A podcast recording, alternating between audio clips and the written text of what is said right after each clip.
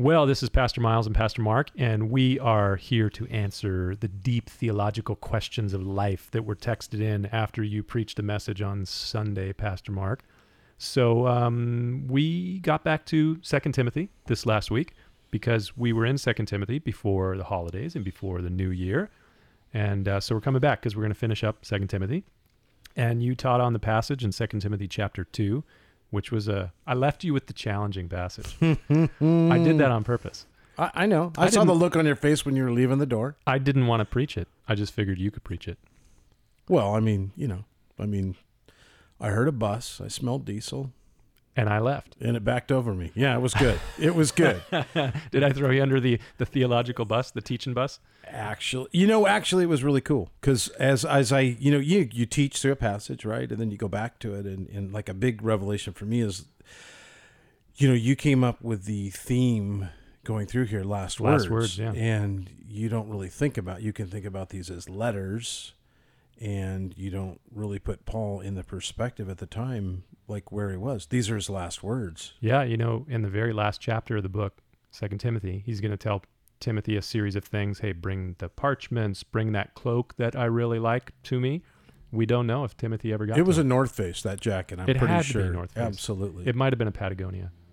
he was pretty close. To, he yeah, You don't just leave those things hanging around; they're expensive. absolutely. But um, we don't know whether or not Timothy ever got to Paul. We know the letter probably got to Timothy, but we don't know if Timothy ever got to Paul before Timothy was, uh, or before Paul was beheaded for his faith. So, yeah, these are his last words. This is his last letter. At least that's what tradition holds. Well, I think for it just there's a lot of intensity in this. Like you're There thinking is. about, you know, last words. You're thinking about this, and like we have a young pastor on staff, Garrett, and and we I I once was a young pastor on staff. I know I remember when I was the youngest guy. Yeah, Not anymore. man, oh man. Anyways, you were saying? But no, just having a young pastor on staff, and it's like, hey, if I had you know a day or two weeks to live, what would I tell him? Hmm. And what would be, you know, this is important, this isn't important. Told those guys to stop being wicked and shut their mouths. yeah, Paul, that's what we're get, that's yeah. what we're getting into this weekend. Yeah, this weekend. So should be fun. It's good. So um, for, I've got burning questions. Minneapolis, maybe on the coldest day in recorded history, In a long time, forty years, I think they said. Southern California guy. Yeah, Garrett and I, we made it back. Everybody was like worried that we were going to die in the cold or something. I kept getting these text messages and messages on Facebook and Instagram, and people were like afraid. We were fine. We stayed inside. We, we watched the cold from, from inside. A couple times we went outside and it was cold. My nose hairs, I have some of those. They froze in my nose like instantly, which is a weird sensation. People talked about it, you know, that it would happen. I went outside because I wanted to see what that would be like. It's like having little sticks in your nose. Did It you hurt. stick your tongue on a pole? No, no. I was tempted. I didn't do that. I remember Flick. Was it Flick? Yeah, flick. Flick, Yeah, yeah, yeah. yeah, yeah. He put his he put his tongue on the pole in the movie. If you don't know what we're talking about, you need to get out more and watch uh, a Christmas story. A major award. A major award. It was a good movie. So you taught on Second Timothy chapter two, which was a uh, a challenging passage, as I said, and we got a few questions texted in, which is good. Um, one of them says, Pastor Mark, you said God gave a- gave him, speaking of Paul, a new name, Paul, at the 9:30 service. is there a biblical reference for this? Okay, No, no, absolutely not. there's not. Total fiction. Totally led you astray. No. So it's inferred, and I think you know, Miles. You, there's a couple other you can chime in here, but there's a couple ins- other instances we know uh, biblically where God specifically it calls it gives somebody a new name. Yeah, And yeah. So I mean, yes, the text does say in the book of Acts that Saul, who is also called Paul, um, some people say that um, you know Saul's a Hebrew name, Paul is more of a Greek name, and as Paul went out into Greek world, yeah, I mean maybe that's what it was. Maybe he just went by Paul when he was among the Greeks. We don't really have any indication of that. But at some point, he no longer goes by Saul in the book of Acts, and he's referred to as Paul in the book of Acts. So it doesn't necessarily say that God changed his name. Right. And and you know, in pastoral teaching when you're trying to give an overview of something that is going on and you're trying to do it in a story type format, yes, he did not specifically say say that God gave him a new name, but God gave him a new life and a new mission. And part of that mission, and it's a little bit like the naming of a church, uh, it identifies Yeah. with what your mission is, and like we see in with Peter, uh, that little rock that God was going to build his church on. We saw that there was a name change there. And so, yeah, because his original name was Simon. Right, and it's inferred. So, like, I'm an old Sunday school teacher, so you know, we would do the happy face with Paul and the sad face with Saul, and how he was mean and grumpy when he was Saul, and how he was happy. And we said, you know, God did that work in him. So, Yeah. and and that's not really wasn't really the point of the teaching, but it's a good question. I'm glad, you know, a very Yeah, I mean this thing. is this is someone wanting to be in line with scripture and absolutely there is no scriptural reference where it says that God changed Saul's name to Paul. Though there there are some occasions in the Old Testament where God changes people's names on purpose. Mm-hmm. Abraham was originally called Abram, which means father of many, and then later on God changes his name to Abraham, which means father of many nations. His wife's name was Sarai. God changes her name to Sarah. Uh, then you see Jacob. Jacob's probably the most interesting one. His name is Jacob. That's his given name Mm-hmm. and it's given because when he was born, he's a twin, and his twin brother was born before him. the and, heel catcher. and he was holding on to his brother's Yeah. heel coming out of the Wow. womb there, and so they called him Jacob, which means heel catcher, which could also mean surplanter or kind of, you know, not a very righteous guy. Did some not very cool things, and we clearly see that in his life. So.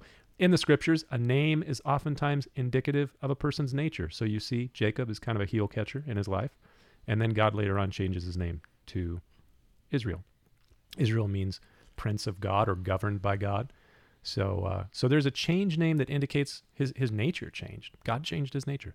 So we have those Old Testament references. You mentioned Simon, his name being changed to Peter. Um, so, and then Paul, he was Saul. Now, it is kind of interesting. You may not know this, but the word Saul or the name Saul means the one who is desired, and Paul means little. Ooh. So that's kind of interesting. You see a change in, you know, and you can kind of see this in Paul's life when he was uh, living as a righteous Pharisee. Philippians chapter 3 talks about his creds, his credentials. Well, and, And, uh, then back in Samuel, Yeah, uh, when we have Saul, right. The king that was the desired. yeah, the people's choice. So He would have been, yeah. So yeah, Saul means one who is desired, and Paul means little, and so there's kind of an interesting change there. Um, it's also kind of interesting when um, when Paul he starts to go by the name Paul on that on his first missionary journey with Barnabas. So Saul and Barnabas go out to go bring the gospel to people, which is awesome, and they are on the island of Crete. And while they are on the island of Crete, one of the people that's one of the first converts is a guy who is a political leader on Crete, and his name is Sergius Paulus, which is the Greek Paul. And uh, and so right after that, Paul starts going by Paul. Who knows? I don't know. That maybe there's a maybe he met Sergius Paulus and he adopted his name. I have no idea. I know one thing. Hmm. One day we will get the straight scoop. We're gonna find out someday. We will know. yeah. We will know. As will some of our people. Whatever the case, Saul and Paul, good names. Yeah. Yeah. Okay, another question. Haven't there been lots of people who have died for lies, either from insanity or religious fervor, jihadists? Uh, it said Halley's Comet people. I think that's probably the Hale-Bopp people back in. You remember that? That was right here in our our Heaven's hometown, Gate. Heaven's That's in Gate. our hometown. They died for a law, a lie. Um, how is martyrdom of the disciples different from an outsider's perspective? So, someone who's not a Christian looking at martyrs who die for their faith in Christ, they would assume that they die for a lie. Kind of like we look at these other people, they die for a lie. So, you you mentioned something in your message. I did listen to it. Oh, cool. I listened to it Sunday night right after you gave it. It was good. Garrett and I, we were in Minneapolis freezing and we listened to the message. But you mentioned, you, you made a comment that people don't die for lies. So this is where this question. Right, and I think we need to frame that in context. So, for at that time, and, and there's a difference between a martyr that dies being told to deny their faith, um, that they can just make this all go away if they'll just give up this testimony Mhm. uh, that what they're doing is right. And in, in this particular instance, with the uh, stoning of Stephen, his testimony um, is is powerful because he's literally being stoned after giving a testimony uh, of Jesus and the history of Israel, really, and how they stoned the prophets and Jesus of Nazareth, whom you you killed. And so um, they drag him out into the streets for some frontier justice there, street justice, as we'll call it.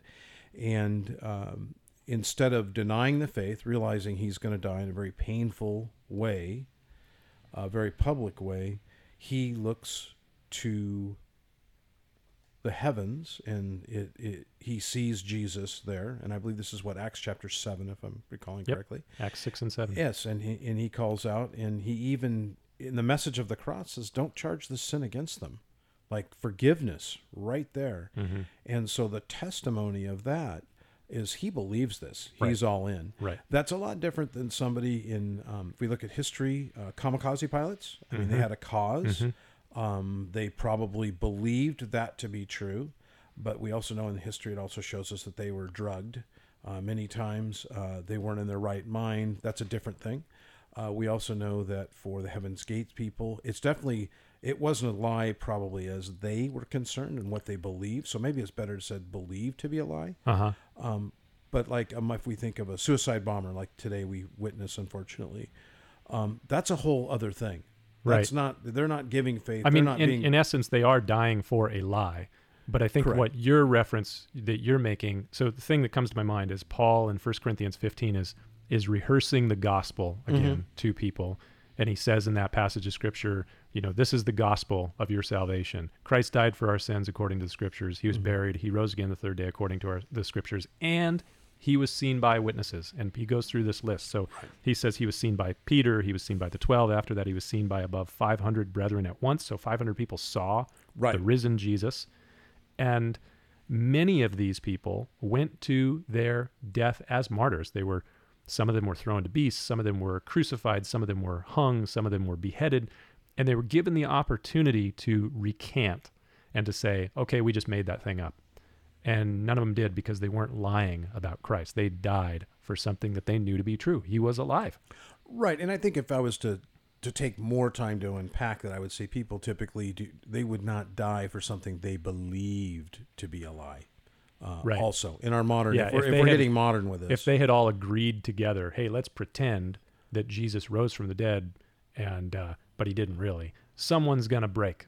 oh yeah, I'm out. Yeah. this is I didn't know I have to pay for this with like real.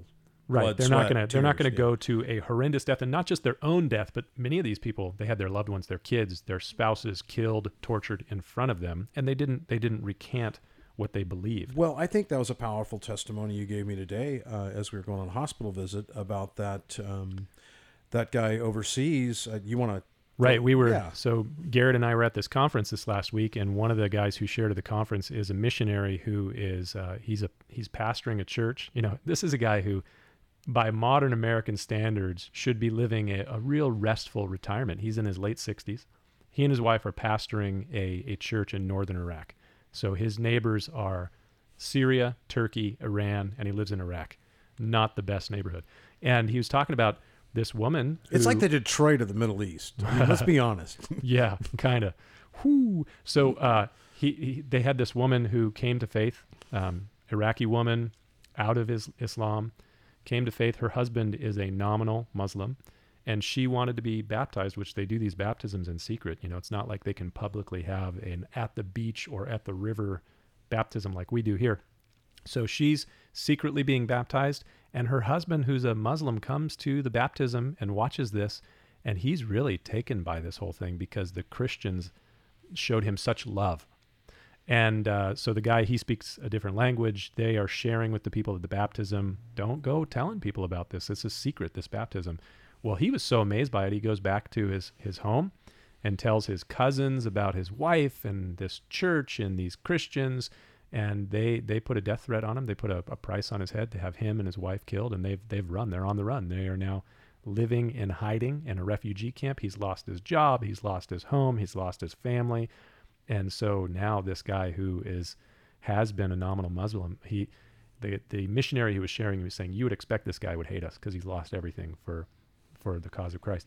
And yet he's becoming a Christian. He's putting his faith in Jesus. And he and his wife were sending a text message from the refugee camp that they're hiding at while we're at this conference, sending a text message to the pastor saying, We're praying for you and the pastors at this conference. So, I mean, amazing. But yeah, their lives are on the line. That's legit. Yeah. That's the real deal. And if you think, like, for a moment that Christianity is losing, it's not. It's not, Here in America, where we have everything. Yeah, we were know, just talking as a staff. We had staff Yeah. prayer and talking about the gates of hell will not pre- uh, prevail against the church. Yeah, and that's not a, uh, you know, a defensive statement. That's an offensive statement that even the gates of hell are not going to keep out the good news, the Right. gospel, the saving message of Jesus, Jesus Christ. So uh, that's good news. That and you know what? news. This guy's like a modern day Paul. Think about that. This guy's giving it all up just like Paul has. Yeah. So, you know, Yeah, you know, I was at another conference. This is a number of years ago. It was actually the same conference at a different time. There was a guy who was sharing, at a certain point, he's also uh, he works for Ravi Zacharias's uh, apologetics ministry, and at a certain point, he told them to turn off the recording. So we, we can't even listen to this day, even though these messages are normally put online. Turned off the recording, and he's talking about how he, as a result of his ministry, is doing some ministry in Pakistan. This is a number of years ago, and uh, the place that they were doing ministry is in a place that we now know called Abbottabad, Pakistan, which is the place where Osama bin Laden was taken down. And so this guy is ministering in Abbottabad, Pakistan. They're sharing the gospel with people and um, terrorists, like legitimate terrorists from Osama bin Laden's group, were coming to faith. And he was talking about how, listen, these guys were willing to give their lives for a lie, for Islam, as radical Islamic terrorists. And he made the comment that when a radical Islamic terrorist becomes a blood bought Christian, you know, Christ died for their sins, they put their faith in Jesus. These are the most amazing church planting missionaries you can imagine because they are willing to go anywhere to bring the gospel. They they're ready to go. So when the guy at Trader Joe's asked them, "Hey, what are you doing this weekend?" They're okay saying they're going to church. Is what you're saying? Yeah. They're not ashamed of the gospel. and willing to take the gospel into places that you know many of us would be fearful to even show up. So pretty amazing. God bless them. Amen. God's doing some amazing things in other parts of the world, especially places where um, Islam has been the dominant force and religion for many hundreds of years.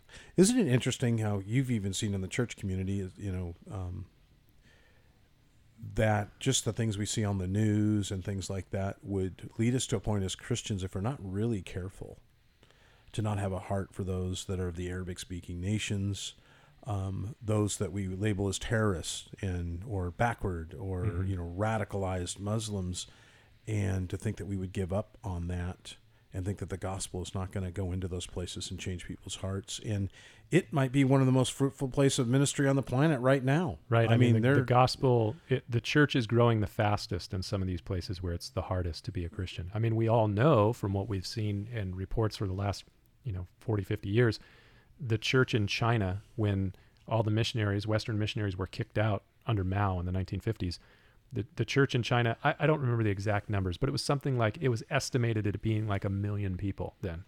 Now the church in China is bigger than the church in America. There are hundreds of millions of people who are Christians in China and it's been under severe persecution and god is doing work because the gates of hell will not prevail against the church so it's awesome to see what's happening around the world we had another question this last sunday god cannot be around sin and imperfections how did lucifer appear in the meeting with god in job so this is a reference to job chapter 1 job chapter 2 there's a, a story there about the uh, angels appearing before God, and, and you know Satan comes and appears before God, and God has this conversation with him. So that's kind of where the question is coming from. I'm assuming I don't remember exactly in your message where you may have brought this up. Maybe it's a, a question that doesn't have to do with the, the message necessarily, but good question nonetheless. How can uh, God cannot be around sin and imperfections? How did Lucifer appear before God in the meeting in Job? I actually uh, was making a reference uh, to the fact that we, we like Adam, we we are of sin, and we because we are born of Adam, and that um, we're going through the ceremony of baptism and what that means, and a beautiful ceremony, uh, but that we need the blood of Jesus Christ, the salvation that He provides by us putting our faith and our trust in Him and making Him our Savior, to be able to be with God in eternity, and it is the only way that it will happen because we are have imperfection and sin, and we have to be perfect before Him. And it's not that we are perfect necessarily, but He's only seeing the sacrifice of His Son, so we're we're there. And and I've even heard it, you know, I think uh, pretty appropriately described as it's almost a courtroom setting where you know it's not held against you because of who your lawyer is, and in this point, it's Jesus and I, I appreciate a good Jewish lawyer, and that Jesus is my good Jewish lawyer, so I'm, I'm thankful for that. Yeah. Uh, he's my savior. And so uh, I was making the point that God will not have unholiness and imperfection before him to dwell in eternity. So, yes, obviously, Satan was there, but he was invited or allowed to be there. He was questioning of the Lord, and um, they had that address. But as far as him dwelling with imperfection and us going to be able to dwell with him in our imperfection, it, it ain't to happen. Yeah, there's there's really, as I'm kind of trying to pick through all the Bible verses that I know, there's a few of them. Um, I can't think of any verse that specifically says that God cannot come in contact with sin. Um, the the only verse that even comes close to that is Habakkuk chapter one. Mhm. Habakkuk's having a conversation with God, and God informs Habakkuk about what he's going to do, which is a pretty gnarly situation. He says Habakkuk's really upset about the moral decline of his nation in the nation of Judah, Israel, Mm-hmm. and so he calls out to God to do something. God says, "I'm going to do something that's going to blow your mind. I'm going to use the Babylonians, who are really bad dudes, and they're going to come and destroy Israel." And Habakkuk gets kind of ticked. He's like, "I don't like that plan. It would be as if we prayed to God and said, God, America's in chaos and you need to do something. And he says, Sounds good. I'm going to bring uh, Libya over to completely destroy you. That we would not like that. So, But peradventure, Lord, for Yeah. 10 yeah, So- righteous men. totally. And so Habakkuk, when he hears God's strange plan, he says to God um, in Habakkuk 1.13, You are of purer eyes than to behold evil, and you cannot look on wickedness. Why do you look on those who deal treacherously and hold your tongue when wicked, the wicked devours? So so he's saying, hold on a second. You know, you can't use a wicked nation like the Babylonians to, to judge us. We're more righteous. And it's like, well, there's a problem there. You were just crying out to God on the unrighteousness of your people. And now you're saying, but we're not as bad as them, which is typical thing. so, but it's Habakkuk's situation. Like, God, you're too pure to look upon evil. You, you couldn't possibly do this whole situation. So that's more of Habakkuk saying something about God. That's probably the closest to God can't come in contact with sin. The other thing that I would think of is that, um, you know, in the Holy of Holies, in the temple, Mm-hmm. or the tabernacle originally, there was the presence of God by the Ark of the Covenant. And so they would put a veil, and man could not come in contact with the holiness of God because man cannot stand in the presence of holy God. Is that the reason for the rope and the bell? Is that the Yeah, that's kind of the story that they would tie. yeah the story that they Uh, would say? They would put a some kind of clanging bell type things at the hem of the garments of the priest and put a, a rope around his leg so that they could pull him out. That's recorded, I believe, in Josephus. It's not necessarily biblical. Um, but so so yeah, so the concept is that sin cannot abide in the presence of holy God. Correct, and and we're ta- we were we're and we're talking about eternity in heaven. We're not talking about a two minute engagement. I mean, if you get, let's just roll it back to the garden for a second. You have Adam and Eve in a perfect relationship with the Lord, and then how does that change once sin enters the picture? Well, relationship is broken. Yeah, the connection is is broken. There there's uh, uh, there's the fall of man that starts there, and so uh, God's not going to abide in that relationship like that with sin in there. We also obviously see Lucifer approaching him in the in the exchange with Job, but also if you think about it in where we are now in our covenant and our relationship with Jesus Christ is the Holy Spirit dwells in our hearts, correct? Mm. But our hearts are imperfect Mhm. and our bodies are imperfect. So there's always that push pull. You Mhm. know, Paul talks about doing what he doesn't want to do. But Oh, yeah. he- and and so, um, yes, I mean you cannot say that the Holy Spirit does not dwell in somebody because they're imperfect.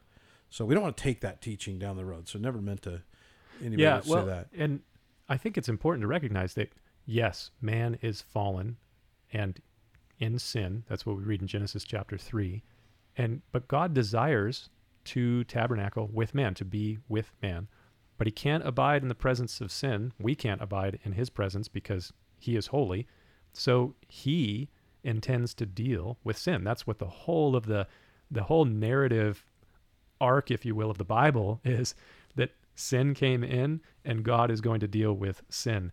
And so God deals with sin through the sacrifice of Christ. And now we are covered in his righteousness.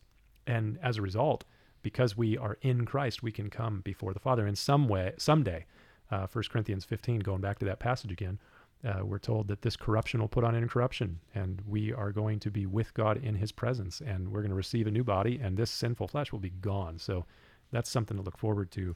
God's Yeah. dealing with our sin ultimately. Right, and then if you look at the last verse that uh, we covered there, verse 13, it talks about God not being able to deny himself, Mm. who he is, because he is faithful, even if we are faithless. And so uh, that's a hard one for people to look at, but if you it's back in Numbers, I believe. It talks about God cannot go back on who he is, his perfection, his holiness, all those things. He can't go back on that. And and he cannot dwell he is not going to dwell in eternity with imperfection.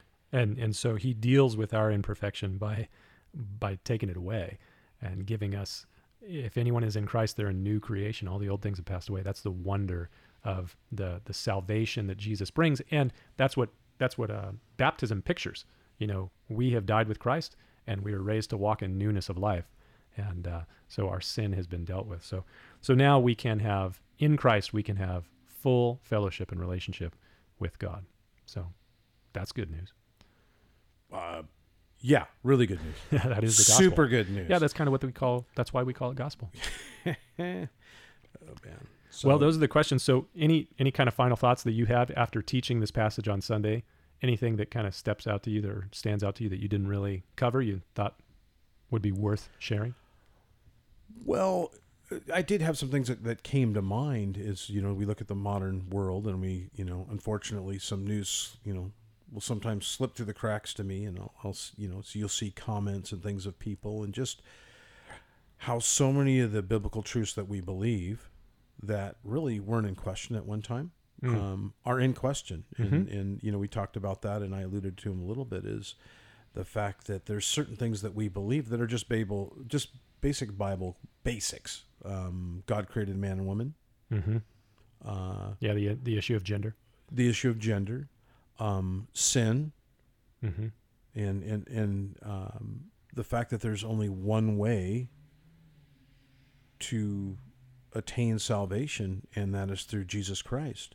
Those are three things that we believe that are biblically accurate, that are plainly stated, that right now in our culture are under fire. And man, I'm a bigot. Yeah, I'm narrow if you yeah, if you believe that there's only one way to God, if you believe that God created gender, male and female, um, then yeah, you are you are in the area of the culture a- according to a very vocal, loud minority, really. Yeah. yeah. um, yeah, you are viewed as being outside of, well, you're outside of their values, which is fine. They're outside of our values. Um, I'm in trouble. I mean, I'm a fat white guy with a job, so I mean, I'm I'm I'm, I'm the devil already. you, you know, The, the most interesting thing about this, though, is that um, what we are told by our culture all the time is that we need to be able to coexist with other people of different views, of different values, and those sort of things. And um, and I would say that Christians, in a lot of ways, especially over the last couple and a half decades, have done a pretty good job of being willing to coexist with people who are outside of their moral position. The interesting thing is, is they're not very tolerant of our position. So we're being told that we need to be tolerant. Okay, hey, we we tolerate the realities of a of the different worldview and value, but they're they don't seem to be sometimes interested in tolerating a different view. Yeah, I mean, I think we kind of uh, weren't so good at this during the Crusades. It was kind of a rough start. Our tolerance, you know, I mean, those were really weren't a holy war anyway. But, but I mean, yeah, I think people try to drag us into something that was done so many years ago. The attitude, and and, and there is no tolerance for. Yeah, not everything done in the name of the church is actually very Christian. Yeah, So yeah. There's a So lot of things that. that. have been perpetuated that uh, they're really not in the Bible at all. So. Uh, that's one of the you know we were just talking about the Middle East is um, we don't have to hurt anybody or blow anybody up or do harm to anybody to attain salvation. Uh, it's not about our death, but this is about Christ's death and resurrection. So, man, I like it way better that way. So we have a, another challenging passage of scripture to go into this weekend. I noticed that originally uh, I, I thought you were going to go through the end of the chapter and make it easy on me, but you left me with these, this passage in verses 14 and on that are also kind of challenging. So it should be kind of fun. Um, talking about charging people in the church to not strive about words to no profit, um, to shun profane and idle babblings, and these kind of false teachings that spread like a cancer. So yeah, should be an interesting passage. Man, I well, I don't want you know, I don't want you to be the only guy who, you know, everybody loves and you get to talk about all the great stuff and this and that. I got to you got to, you know, you got to see some meat on that. You know, that's that's good. So I'll see what I can do. Do, now, do, are we going to get a current events part of this uh, whole thing or no? Because who was that congresswoman the other day that was uh, talking? Oh gosh, I, she's new. She's really mouthy. Do we really want to get into political things? No, it's not political. It's Uh-oh. something she said that really resonated with me about popular opinion should be what shapes morality. What was that quote? Oh, I think I sent it to you. Let me see if It I can find it. Kind of scary that some of the things that are going on out there, some of the quotes, I do remember, and now I gotta.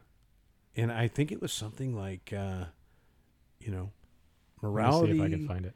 should be shaped, and the law should be shaped by popular opinion or culture. Hmm. I do remember it, but I don't. I want to get it. I want to get it exact. I don't blame you if I'm gonna, you know, I got to scroll through a whole bunch of text messages here to find. man, you're it. a texting machine, aren't you? What's the way we communicate? Yeah. And it- yeah, true communication. Because you know what? You, you if you don't want to talk to the person, you just don't answer the text. I I don't do that. Often. I'm having a hard time finding the message. That's okay. We no, no, hold on, hold on. know, I'm, I, I I'm love zeroing in. Oh, I just passed your your picture of you going to IHOP this last weekend. you know what? That was so so so far the senior citizen thing is working out good for me. Yeah, You know, being a you're just a few days into being a senior citizen. 55. 55. But I'll tell you one thing that is a cruel hoax and it's just plain wrong. Hmm. Is okay, I went into IHOP, International House of Old People, and I'm going my first meal as a senior citizen, and I bust out the senior menu thinking foolishly that I was going to get a meal and it was going to be cheaper and there was something special. But it's I'm- cheaper because There's no food. I mean, I'm a high performance machine. you require more calories than that. Absolutely. I mean, one egg and a pancake, that's a breakfast? More octane. No, that that that that was that was cruel. I was I felt like I was profiled or dissed or one of those modern things. It it, it was it was horrible. So truth be told, I had the corned beef hash, which was actually really good over hash browns with an egg, you know, the light eater's plate. And then my wife, you know, couldn't finish her stack of five pancakes, so I ate like three and a half of those. And then I was so happy it was my birthday, I may or may not have eaten another one of those brioche French toasts. Mm. And I I didn't feel like hopping out of there. You're making me hungry. I felt like I needed a wheelchair. And then I had a big plan to go to Denny's because you get a free meal there on your birthday. On your birthday? On your so birthday. you were going to double dose it? I go all the way. I mean, I was. You're only going to be 55 once, right? True. And I, I couldn't move. It Bummer. was- yeah. So, but I took a nap. And you know the other thing is, is I missed it because I went at about two o'clock, and evidently the dinner rush was already over, and I was the youngest guy in the whole, or excuse me, the oldest guy in the whole place. Well, you are a senior citizen now. I know, I know. So I'm not picking out a walker yet, but I'm definitely I'm gonna have a cool one. Well, I'm deeply grieved. I, I can't seem to find that quote, um, but you are correct. It was a quote from a new congresswoman from New York, and she was saying that basically uh, the test of our morality is public opinion, is basically what she was saying, which is kind of freaky because, you know, it was back not too long ago, not even a 100 years ago, that there was the public opinion in the nation of Germany that a certain group of people were not, uh, not basically people. So that was public opinion. So I guess that kind of didn't work out so well. That's dangerous thinking. Dangerous thinking. thinking. Dangerous thinking. Well, it comes down to uh, we we are living in a culture and a time where everybody talks about your truth, like your own personal truth, and uh, it seems like your own personal truth gets to uh, put at the sideline any sort of truth that that person does not agree with. So it's like there's no such thing as objective truth. But of course, Christians, we believe that there is an objective truth and there is an objective morality that was set in place by God, who establishes a true right and wrong. So um, that that among a certain group of people in our culture, not just in the United States, but in, in Western culture, is seen as a narrow view that um, that there is an objective truth and an objective morality. I think I'm gonna try that out when I go home today. I'm going to jump in the car, Uh-huh. and I'm all the all the red lights to mean Yes. go Go. to me, and Right. I'm just going to roll with it. You're living by your truth. Absolutely. And I mean, I drive like a Pentecostal anyway. Because morality is subjective. right. But I mean, I, I drive like a Pentecostal. I get the spirit of darkness is Okay. behind me. After you do that, Yeah. I want you to go also uh, up on top of, uh, you know, Palomar Medical Center. It's probably the highest building in our area, and just see if is that the, one that's got the tree of Gondor on it? That one, there? right? The objectiveness of see if if gravity is objective. There you go, folks. He told me to jump off a building. That's No, don't do that. No, no. I didn't mean that. No, I I wanted you you to test the test theory of gra- gravity. yeah, it's not a theory of gravity. It's the law of gravity. Mm-hmm. We So- haven't been able to overcome that one yet. Yeah. Well, it's very narrow-minded. We're able to supersede it by the law of aerodynamics. Ooh. Well, anyway, now we're getting off in the tall grass. Maybe this would be shun profane and idle babblings. Nah, Nah. nah. Mocking, what we'll talk about mocking and scoffing, perhaps. Yes, we we were once labeled mocker and scoffer, a hmm. title we wear proudly. Yes. Well, church, I I hope this has been well, I hope it hasn't in any way decreased your faith in God. Hopefully it is helping grow your faith. So God bless you. We'll see you Sunday. Adios. Peace out.